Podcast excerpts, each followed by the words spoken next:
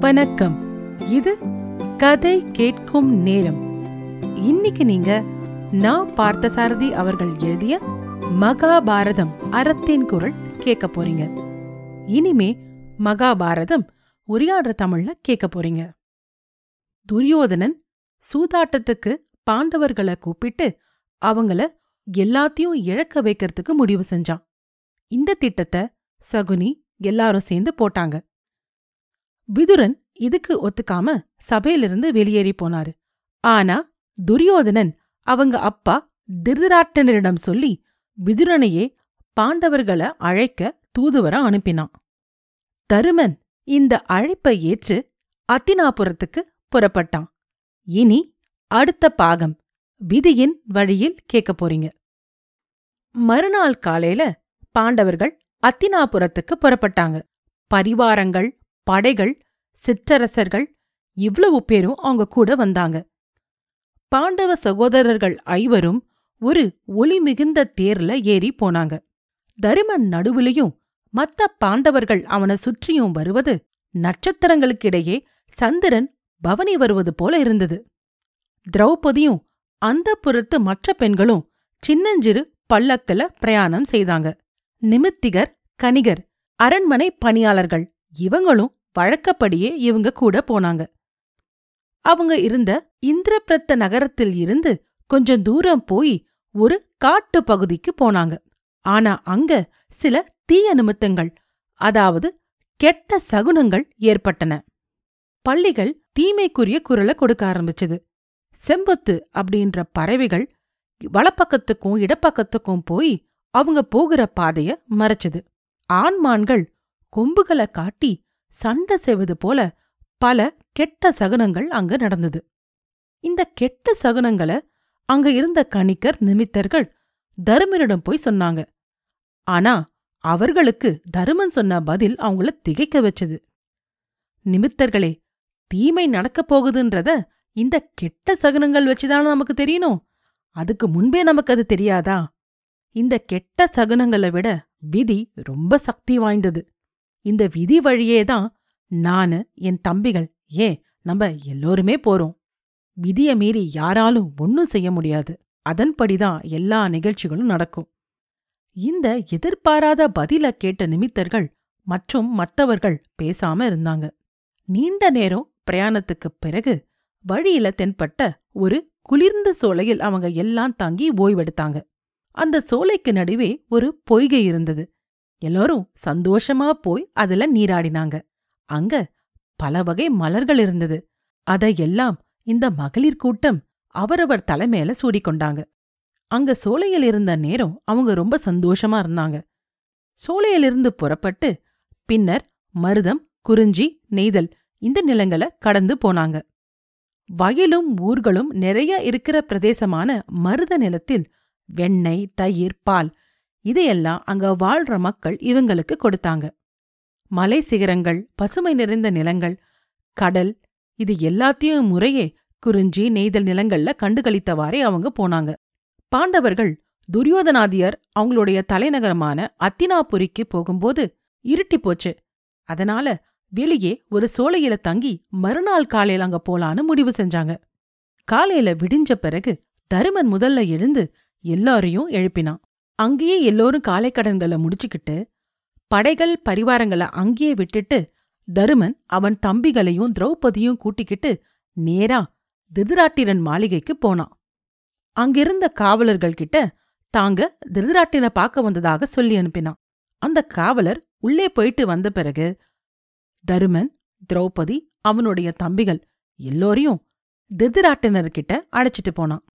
திருதராட்டினர் அவர் தம்பி பசங்களையும் திரௌபதியும் ஆசிர்வதிச்சார்.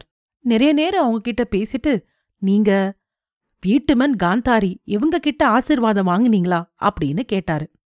இல்ல இனிமேதான் அவங்கள சந்திக்கணும்னு தருமன் சொன்னான். அப்படியானா போய் நீங்க அவங்கள சந்திச்சிட்டு வாங்கன்னு திருதிராட்டினர் சொன்னாரு. அவர் சொன்னதை கேட்டு தருமன் தம்பிகள் திரௌபதி காந்தாரி இருக்கும் இடத்துக்கு போனாங்க. காந்தாரி கிட்ட ஆசிர்வாதம் வாங்கிட்டு திரௌபதிய காந்தாரி மாளிகையிலேயே விட்டுட்டாங்க. அதுக்கு பிறகு வீட்டுமன் கிட்டையும் விதுரன் கிட்டையும் ஆசிர்வாதம் வாங்கினாங்க. அதுக்கு பிறகு திரௌபதியும் இந்த விதுரன் மாளிகைக்கு அழைச்சிட்டு வரப்பட்டா. தருமன் தம்பியர்கள் திரௌபதி எல்லோரும் அங்கேயே தங்கினாங்க. எல்லோரும் தூங்கி போனாங்க. ஆனா தருமனுக்கு மட்டும் தூக்கமே வரல. அவன் நிலா முற்றத்தையே பார்த்துட்டு இருந்தான். வாழ்க்கையில எவ்வளவு சோதனைகள் இருக்கு? உண்மையும் அறத்தையும் காப்பாத்துவதற்காக எப்படியெல்லாம் போராட வேண்டியிருக்கு. இப்படி ரொம்ப நேரம் தூங்காம யோசிச்சிட்டு இருந்தான் தருமன்.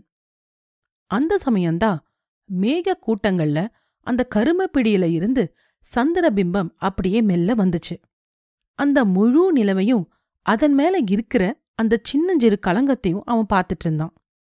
அப்போ ஆஹா என் வம்சத்தை சேர்ந்த துரியோதன எண்ணற்ற தீமைகளையும் சூழ்ச்சிகளும் செய்ய போறான். அவனை தடுக்க நான் வந்திருக்கேன். அப்படின்னு அந்த நிலவு பேசுற மாதிரி தருமன் நினைச்சுக்கிட்டான். பிறகு ரொம்ப நேரம் ஆழ்ந்த சிந்தனையில இருந்துட்டு உறங்க போனா தருமன். விதிக்கு வெற்றியும் பாண்டவர்களுக்கு சோதனையும் அடுத்த நாள் வந்தது. காலையில பாண்டவர்கள் துரியோதனன் கட்டின மண்டபத்துக்கு போனாங்க. எப்பவுமே மத்தவங்களுக்கு உதவும் குணம் கொண்ட தருமன் அங்க வழியில பார்த்த ஏழை மக்களுக்கு பல வகை தர்மங்கள் செஞ்சான். இதுக்குள்ள துரியோதனன் பாண்டவர்களை கூட்டிட்டு வரத்துக்காக பிரதிகாமி அப்படின்ற தேர்ப்பாகன அனுப்பிவிட்டான்.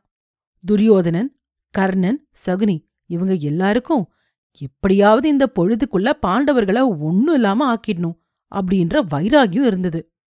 இத எப்படியாவது செஞ்சே தீரணுன்றதுக்காக அரசவைக்கு காலையிலேயே வந்துட்டாங்க.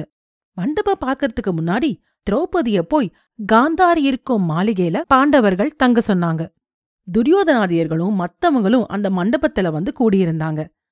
பாண்டவர்கள் அந்த மண்டபத்துக்கு வந்தபோது அங்கிருந்த திதிராட்டிரன் வீட்டுமன் விதுரன் இவங்க எல்லாரையும் வணங்கினாங்க. மண்டபத்தை சுத்தி பார்க்க துரியோதனன் இவங்கள அழைச்சிட்டு போனான். எல்லா வகையான உயர்ந்த பொருள்களை பயன்படுத்தி அந்த மண்டபத்தை கட்டியிருந்தாங்க. அவ்ளோ அழகான மண்டபத்தை பார்த்த பாண்டவர்களுக்கு ஆச்சரியமா இருந்தது. தருமன் கௌரவர்களை ரொம்ப பாராட்டினான். மண்டபத்தை சுத்தி பாத்தியெல்லாம் முடிச்சிட்டு அவங்க அவையில வந்து உக்காந்தாங்க. அப்போ துரியோதனன் இதுதான் சரியான சந்தர்ப்பம். எப்படியாவது இவங்கள சூழ்ச்சி வழையில வீழ்த்தணும் அப்படின்னு முடிவுக்கு வந்தான். உணவு சாப்பிட்றதுக்கு இன்னும் கொஞ்ச நேரமாகும். அது வரைக்கும் சும்மா தான் இருக்கணும். ஏன் ஒரு பொழுதுபோக்குக்காக சூதாடினா என்ன? அப்படின்னு துரியோதனன் தருமனை பார்த்து கேட்டான். சூது ரொம்ப மோசமானது. இத பொழுதுபோக்கா விளையாடலாம் அப்படின்னு நீ என்ன கூப்பிடுற? என்னால இதுக்கு ஒத்துக்க முடியாது. நீ சூதுல ஜெயிச்சு என்கிட்ட இருந்து என்னெல்லாம் அடைய விரும்புறியோ அத நான் இப்பவே தயங்காம கொடுத்துடுறேன். அப்படின்னு ரொம்ப கம்பீரமான குரல்ல ஆவேசமா சொன்னான் தருமன். துரியோதனன் உடனே எங்கே தருமன் ஒத்துக்காம போயிடுவானோன்னு பயந்தான். அந்த சமயம் பார்த்து சகுனி தான் பேச்ச ஆரம்பிச்சான். தருமா நீ சொல்ற மாதிரி சூதாட்டம் ஒன்னும் அவ்வளோ பயங்கரமான ஒன்றும் இல்ல. ஆனாலும் நீயே இவ்வளோ தூரம் கவலைப்படுற? சூது காய்கள் முடிவு பண்ணிதான் ஆட்டத்துல வெற்றியும் தோல்வியும் வருது. வேற எந்த விதமான சூழ்ச்சிக்கும் இதுல இடமில்ல. உனக்கு சூதாட திறமை இல்லைன்னா சொல்லு. அதுக்காக எதுக்கு சூதாட்டத்தை குறை சொல்ற? இத கேட்ட தர்மன் சகுனிக்கு எதுவுமே சொல்லாம பேசாம இருந்தான். ஆனா சகுனி விடல. திரும்ப பேச ஆரம்பிச்சான். நான் சொல்றத கேளு தருமா? ஒருவர ஒருவர நம்பி நம்ம விருப்பத்தோட சூதாட போறோம். நாங்க தோத்தா நீ ஜெயிக்க போற நீ தோத்தா நாங்க ஜெயிக்க போறோம். அவ்வளவுதானே? வேணும்னா உனக்கு ரெண்டு மடங்கு பந்தய பொருளை நான் தரேன். நீ எனக்கு ஒரு பங்கு பொருளை கொடுத்தா போதும். எதுக்கு சூதாட தயங்குற? உன்கிட்ட பணம் இல்லையா? நீ ஏழையா? பின்ன ஏன் தயங்குற? பசுமாட கொலை செஞ்ச மாதிரி ஐயோ ரொம்ப பெரிய பாவம் செஞ்சிட்டோம். இதுக்கு விளைவு என்ன ஆகுமோ? அப்படின்னு நடுங்குற? ஏன் இப்படி நடுங்குற? நீ சூதாடவே பயந்தா இங்க இருக்கிறவங்க உன் ஆண்மைய பற்றி என்ன நினைப்பாங்க? இப்படி சொல்லி சகுனி அவனுடைய முழு பேச்சு ஜாலத்தையும் பயன்படுத்தி எப்படியாவது தருமனை ஒத்துக்க வைக்கிறதுக்கு முயற்சி செஞ்சான். நம்ம யோசிச்சு நடக்கிற நிலைமையில நம்ம இல்ல. விதியின் வழியில தான் நம்ம போயிட்டு இருக்கோம். அப்படின்றத நல்லா தருமன் உணர்ந்தான். தருமன் பேசாம இருக்கிறத பார்த்து கர்ணனுக்கு படபடப்பும் ஆத்திரமும் நிறைய வந்தது. அந்த ஆத்திரத்துல என்ன பேசுறோன்னு தெரியாம கண்டபடி கோபமா பேசினான். தருமா உனக்கு வீரம் இருக்கா? நீ வீரமுள்ள ஆண்மகன்தானா? விளையாட்டுக்காக கொஞ்ச நேரம் சூதாட கூப்பிட்டா இப்படி பயந்து நடுங்கிறியே? கேவலம் இந்த சூதாடத்திற்கே இப்படி நீ பயந்தா போர்க்களத்துல எப்படி நடுங்குவ? நீயும் உன் தம்பியும் இப்படி நடுங்கி பயந்தா? நேரா இந்திரபிரத்த நகரத்துக்கு போய் உங்க கோட்டைக்குள்ள போய் கதவை மூடிட்டு உள்ளேயே இருங்க. கர்ணன் இப்படி சொல்லி வாய மூடல. படீரென்று ஒரு சத்தம் கேட்டது. வேற ஒன்னும் இல்ல. வில்ல நானேற்றும் சத்தம்தான் அது. அங்கிருந்த எல்லோரும் தருமன் உட்பட பயந்து போய் நிமிர்ந்து பார்த்தாங்க. அப்போ கனல் கக்கும் கண்களோட கர்ணனின் வாய குறி வச்சு வில்லை நான் ஏற்றி அம்ப தொடுக்க தயாரா இருந்தான் அர்ஜுனன். இன்னும் ஒரு கணம் ஒரு கணம் கழிஞ்சு போயிருந்தா கூட அர்ஜுனனின் அம்பு கர்ணனின் வாய உதட கிழித்து எறிஞ்சிருக்கும். ஒரு மண்டபத்தை கட்டி அத பாக்கறதுக்காக எங்கள கூப்பிட்டு இப்போ பொழுதுபோக்காக சூதாட கூப்பிடுறீங்க. எங்களை சூழ்ச்சியில மாட்டி வைக்கிறதுக்காக தான் இந்த திட்டத்தையே நீங்க போட்டிருக்கீங்கன்னு எனக்கு தெரியும். எங்களுக்கு எதுவும் தெரியாதுன்னு நீங்க நினைச்சுக்காதீங்க. இந்த கர்ண பொறுமையே உருவான எங்க அண்ணனை எவ்வளவு இழிவா பேசுறான்? யார்கிட்ட எப்படி பேசுறதுன்னு தெரியாம இருக்கிற இந்த கர்ணனோட நாவுக்கு ஒரு சரியான பாடம் புகட்டணும். இப்படி சொல்லிக்கிட்டே அர்ஜுனன் மீண்டும் நானா இழுத்து அம்ப குறி வச்சு செலுத்த பார்த்தான். அவையிலிருந்த எல்லோரும் அப்படியே ஆடாம அசையாம இருந்தாங்க. கர்ணனும் அர்ஜுனனை எதிர்க்க முடியாம செதுக்கி வச்ச சிலை போல நின்னுட்டு இருந்தான். அவனுடைய வாய அம்பு தொலைப்பதையும் அவன் நாவ அறுப்படுவதையும் யாராலும் தடுக்க முடியாதுன்னு எல்லோரும் எண்ணினாங்க. இந்த மாதிரி ஒரு இக்கட்டான சூழ்நிலையில தான் தம்பி பொறு அப்படின்ற ஒரு சாந்தமான குரல் அர்ஜுனன் காதல விழுந்தது. இந்த குரலை தொடர்ந்து கோவமா இருந்த அர்ஜுனன் மேல ஒரு அன்பு கரம் விழுந்தது. அர்ஜுன விழிலிருந்து கைய எடுத்துட்டு திரும்பி பார்த்தான். அவன் பக்கத்துல தருமன் நின்னுட்டு இருந்தான். உடனே வில் அர்ஜுனன் கையில் இருந்து அப்படியே கீழே நழுவி விழுந்தது. எப்படி நெருப்ப நீர் அணைக்குமோ அதே மாதிரி தருமன் தன் ஒரே பார்வையால அர்ஜுனனின் கோபத்தை அடக்கினான். இப்பொழுது அர்ஜுனன் கோபம் தனிஞ்சு அவன் இடத்துல போய் உக்காந்தான். இதுக்கப்புறம் தருமன் சொன்னது அங்க இருந்த எல்லோரையும் மலைக்க வச்சுது. கர்ணா கோவம் வந்தா இன்னென்ன வார்த்தைகள் பேசணும் இன்னென்ன வார்த்தைகள் பேசக்கூடாது அப்படின்ற வரம்பே இல்லாம வாயில வந்தத பேசிட்ட. போர் செய்ய தெரியாத கோழன்னு என்ன சொன்ன? வீரமும் போரும் தெரிஞ்ச ஒரு உண்மையான ஆண்மகனுக்கு உன்ன போல தற்புகழ்ச்சி செய்ய தெரியாது. நான் போர் செய்யறதுக்கு பயப்படல. ஆனா நான் போர் செய்ய எல்லா விதத்திலும் எனக்கு தகுதி வாய்ந்த எதிரிய தான் நான் நாடுவேன். சரி இப்ப நான் சொல்றத கேளு. நான் சூதாடத்துக்கு ஒத்துக்கறேன். சம்மதிக்கிறேன். சகுனிய வர சொல்லு. ஆடி பார்க்கலாம். முடிவுகள். விதிவிட்ட வழி நடக்கட்டும். நான் தயார். உங்க பொறுமையையும் உங்க குறைவான அறிவையும் இதுக்கு மேல சோதிக்க நான் விரும்பல.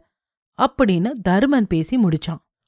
துரியோதனன் சகுனி கர்ணன் அவங்க நினைச்ச மாதிரியே தருமனையும் அவன் தம்பிகளையும் சூதாடுவதற்கு ஒத்துக்க வச்சிட்டாங்க. மகாபாரதம் விதியின் வழியில் கேட்டதற்கு நன்றி.